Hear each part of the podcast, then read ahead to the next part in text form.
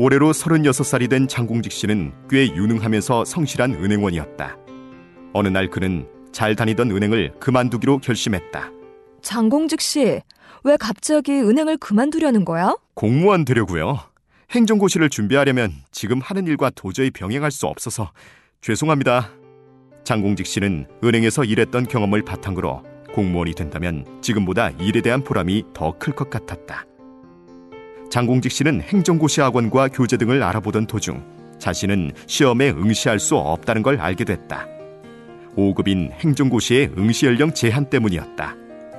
장공직 씨가 행정고시를 준비하던 당시에 시험에 응시할 수 있는 나이가 만 32세로 제한되어 있었고 2년 이상 현역 군복무를 한 경우 3년이 연장된다고 하지만 그래도 만 35세까지만 시험을 칠 수 있었다. 5급은 나이 제한 때문에 군 복무 기간을 연장해도 안 되지만 7급 공무원 시험은 만 35세까지라 응시가 가능합니다.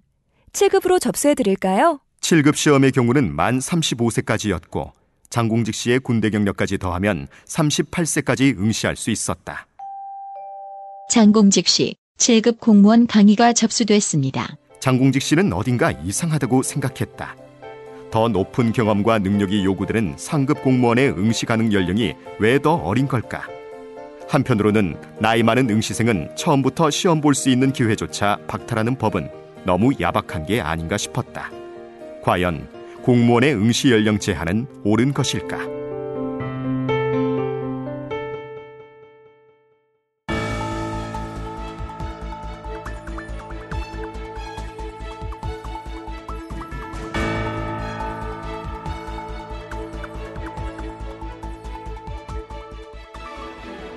어려워 보이지만 편안하고 쉬운 법.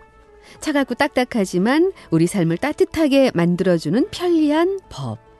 하지만 우리는 법에 대해서 얼마나 알고 있을까요? 다양한 사례를 통해 헌법에 좀 더 가까이 다가가는 시간, 알기 쉬운 헌법 팟캐스트 시작합니다.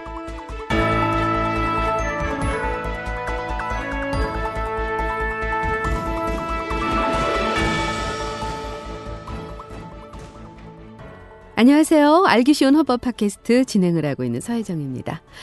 오늘은요, 공무원 시험을 준비하려고 결심하시는 분들이 들으면은 아마 귀가 번쩍 트이실 얘기가 될 것 같은데요. 알기 쉬운 헌법 팟캐스트가 공시생 분들에게 도움이 됐으면 참 좋겠습니다.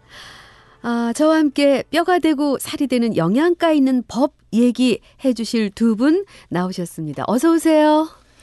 안녕하세요. 안녕하세요. 네. 예, 헌법재판연구원에서 헌법을 가르치고 있는 공진성 교수입니다. 반갑습니다. 네, 반갑습니다. 안녕하세요. 헌법재판소 헌법재판연구원의 임기영 책임연구원입니다. 반갑습니다. 네, 안녕하세요. 오늘 세 번째 시간이네요. 네. 네. 네. 앞서 장공직 씨의 공무원 시험 준비 과정에 대한 사연을 들어봤는데요. 이 경제가 불안하다 보니까 요즘 특히 평생 직장의 개념이 사라진 것 같거든요. 그래서 장공식 씨처럼 직장을 그만두고 공무원 시험을 준비하거나 또 학교를 졸업하자마자 공시생의 길로 뛰어드는 분들이 많은데요. 이와 관련해서 지금부터 본격적인 얘기를 나눠보도록 하겠습니다.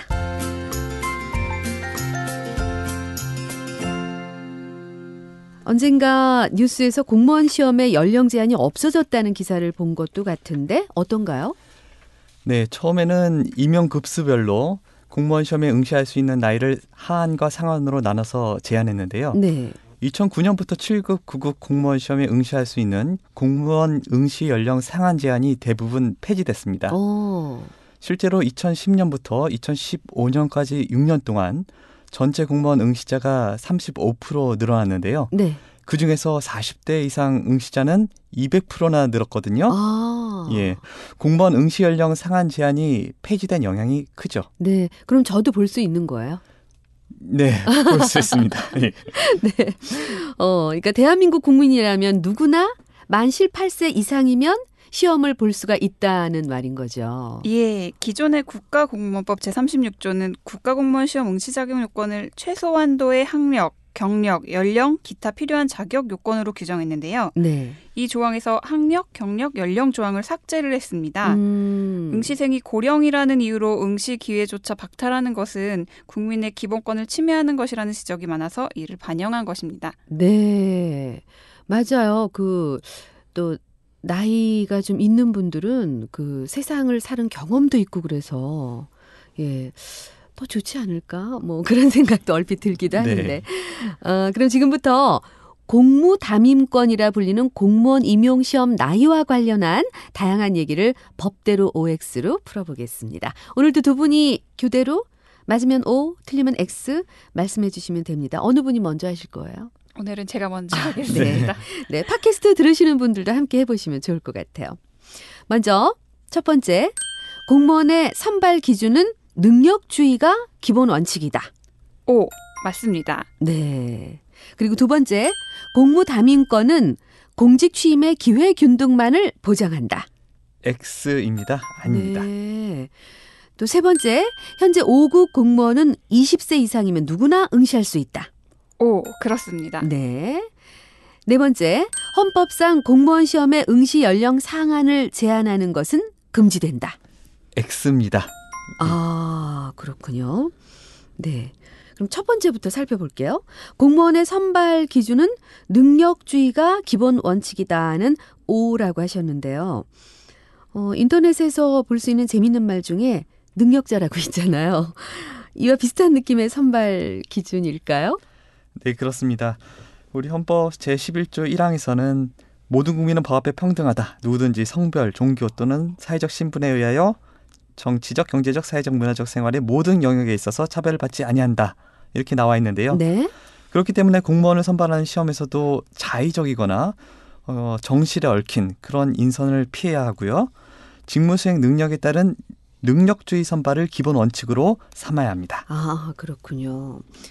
그리고 두 번째, 공무 담임권은 공직 취임의 기회 균등만을 보장한다는 X인데요.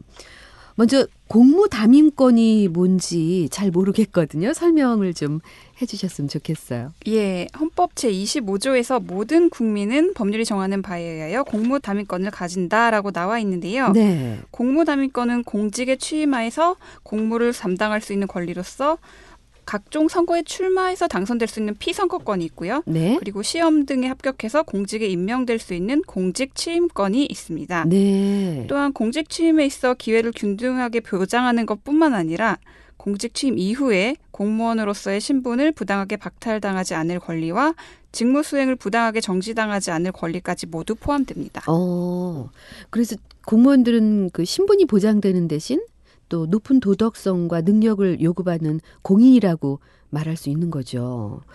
어, 그리고 세 번째, 현재 5급 공무원은 20세 이상이면 누구나 응시할 수 있다는 O라고 하셨는데요. 앞서 응시 연령의 한선은 있다고 하셨죠? 네. 공무원 임용 시험령에 따르면요. 현재는 공무원 시험에 응시할 수 있는 나이의 상한을 제한하는 그런 규정이 대부분 폐지되었고요. 네. 응시 연령의 하한만 두고 있습니다. 그래서 2009년 이후부터는 9급과 8급은 18세 이상, 7급 이상은 20세 이상이면 누구나 국가공무원 시험에 응시할 수 있습니다. 네. 그러다 보면 응시 연령 상한 폐지 이후에 실제 합격생들의 평균 나이가 어느 정도 되나요? 예, 인사혁신처의 국가공무원 채용시험 합격자 통계 현황에 따르면요. 최근 5년간 공무원 시험 응시 인원은 127만 명이고요. 네. 이 중에 18,510명이 합격했습니다. 네. 통계청이 2015년 11월 1일 기준으로 집계한 우리나라에 거주하는 총 인구수가 5,107만 명인 점을 고려한다면 네. 어, 약 100명 중에 2명꼴로 공무원 시험에 응시한 셈인데요. 합격자 평균 연령은 만 29세로 급수별로 7급은 30세, 9급은 29.1세, 5급은 26.6세입니다. 7급 합격자 연령이 높고 5급과 외교관 합격 연령은 어릴수록 합격률이 높았습니다. 아, 그렇군요. 네, 잘하겠습니다. 끝으로 헌법상 공무원 시험의 응시 연령 상한을 제한하는 것은 금지된다는 X인데요. 음, 이번에는 응시 연령을 제한할 수 있다는 건데 좀 더 설명이 필요할 것 같아요. 네. 공무원 선발 시험은 능력주에 따르는 것이 원칙이고요. 직무수행 능력과 관계없는 사유로 공직에 취임할 수 있는 기회를 박탈해선 안 됩니다. 네. 하지만 그렇다고 해서 공무원 시험의 응시 연령 상한을 정하는 것이 헌법상 금지된 것은 또 아니거든요. 네. 입법자는 응시 연령에 상한을 두지 않을 수도 있지만 필요한 경우엔 둘 수도 있습니다. 예를 들면 경찰, 소방 공무원 같이 특별한 경우에는 응시 연령 상한을 두고 있거든요. 네. 헌법재판소 결정에 따르면요. 공무원 정년 제도와 인사 정책 그리고 인력 수급의 조절을 고려해서 필요한 최소한도의 응시 연령 제한은 입법자가 정할 수 있다 라고 봤습니다. 네. 다만 응시 연령 상한을 과도하게 정하면 헌법에 위반되겠죠. 네. 어, 참 좋으네요. 저희 성우들도 연령 제한이 없거든요. 어, 너무 좋은데요. 네, 남자는 네. 군필하면 되고 여자도 어, 그 성인이면 예, 누구나 시험을 볼 수 있거든요. 네. 공무원하고 똑같네요. 그럼 실제로도 네. 어, 좀 나이 있으신 분들도 많이 시험을 예, 40 넘어서 들어오신 분도 계시고. 아, 예. 그 또 저 같은 경우는 만 20세에 들어왔어요. 어, 예, 어려서. 그래서 예, 어려서 들어와서 경력은 굉장히 많은데 그래서 제가 경력을 얘기하면 나이 많은지 알거든요. 사실은 어린데. 어려 보이십니다. 감사합니다. 네. 네. 오늘도 법을 이해하고 배우면서 모두가 어울려서 행복하게 잘 사는 방법에 대해서 알아봤는데요. 실제로 공무원 시험을 준비하는 분들이 많으셔서 더욱 공감되는 회차가 아니었나 싶습니다. 어, 오늘은 어떠셨어요? 세 번째 시간이었는데. 예, 좋았습니다. 좀 네. 마무리 좀 해주세요, 공진성 네. 교수님. 아, 공무원 시험 응시 연령과 관련된 헌법재판소 결정이 어떻게 변화됐는지 좀 소개를 드릴까 해요. 네. 먼저 2006년도에 헌법재판소는 9급 공무원 시험의 응시 연령을 28세로 제한하는 것이 위헌이 아니다라는 기각 결정을 내렸거든요. 네. 당시 헌법재판소 재판관 9명 중에서 5명이 위헌이라는 의견을 제시했지만 위헌 결- 결정 정적수인 6명에 1명이 부족해서 기각이 된 거죠. 아, 그러다가 2년 후인 2008년도에 행정고시 응시 연령을 32세까지로 제한하는 규정에 대해서 헌법에 합치하지 않는다라는 결정을 내렸습니다. 네. 그리고 이 결정이 난 다음해인 2009년부터 응시 연령 상한제가 국회에서 폐지되게 되었습니다. 아, 그렇군요. 네, 국가공무원 응시 연령의 상한선 폐지는 장점과 단점이 다 있는데요. 네. 응시생들에게 공직을 수행할 수 있는 기회를 넓게 보장한다라는 건 장점이 되겠고요. 네. 또 대신에 합격이 될 때까지 응시하는 과정에서 엄청난 사회적 비용을 유발할 수 있는데 그것을 다른 곳에 쏟을 수 있는 에너지를 공무원 시험에만 집중하게 되는 것은 또 단점이라고 할 수 있습니다. 네. 그렇지만 단지 사회적 비용을 줄이겠다는 이유로 일정한 나이가 넘었다고 해서 공직 취임의 기회를 박탈해 버리는 것은 공직 취임권의 중대한 제한으로 볼 수가 있기 때문에 네. 공무원 시험 응시와 관련해서 연령 상한을 정하는 것은 매우 신중할 필요가 있습니다. 아, 그렇네요. 예. 100세 시대예요. 인생 이모작이라는 말이 있는데요. 건강이나 영양 상태가 좋아져서 인간의 평균 수명이 길어졌기 때문입니다. 그래서 좀 더 안전한 생계 수단을 찾으려는 움직임이 높은 공무원 응시율로 나타나는 게 아닐까 싶습니다. 공무를 수행하는 공무원들이 많아지면 그만큼 혜택은 또 국민에게 돌아가는 거겠죠. 헌법재판소와 함께한 알기 쉬운 헌법 팟캐스트 오늘은 어 좀 아쉽네요. 네. 예. 네. 헌법과 관련한 다양한 정보는요. 헌법재판소 홈페이지 www.ccourt.go.kr에서 확인하실 수가 있습니다.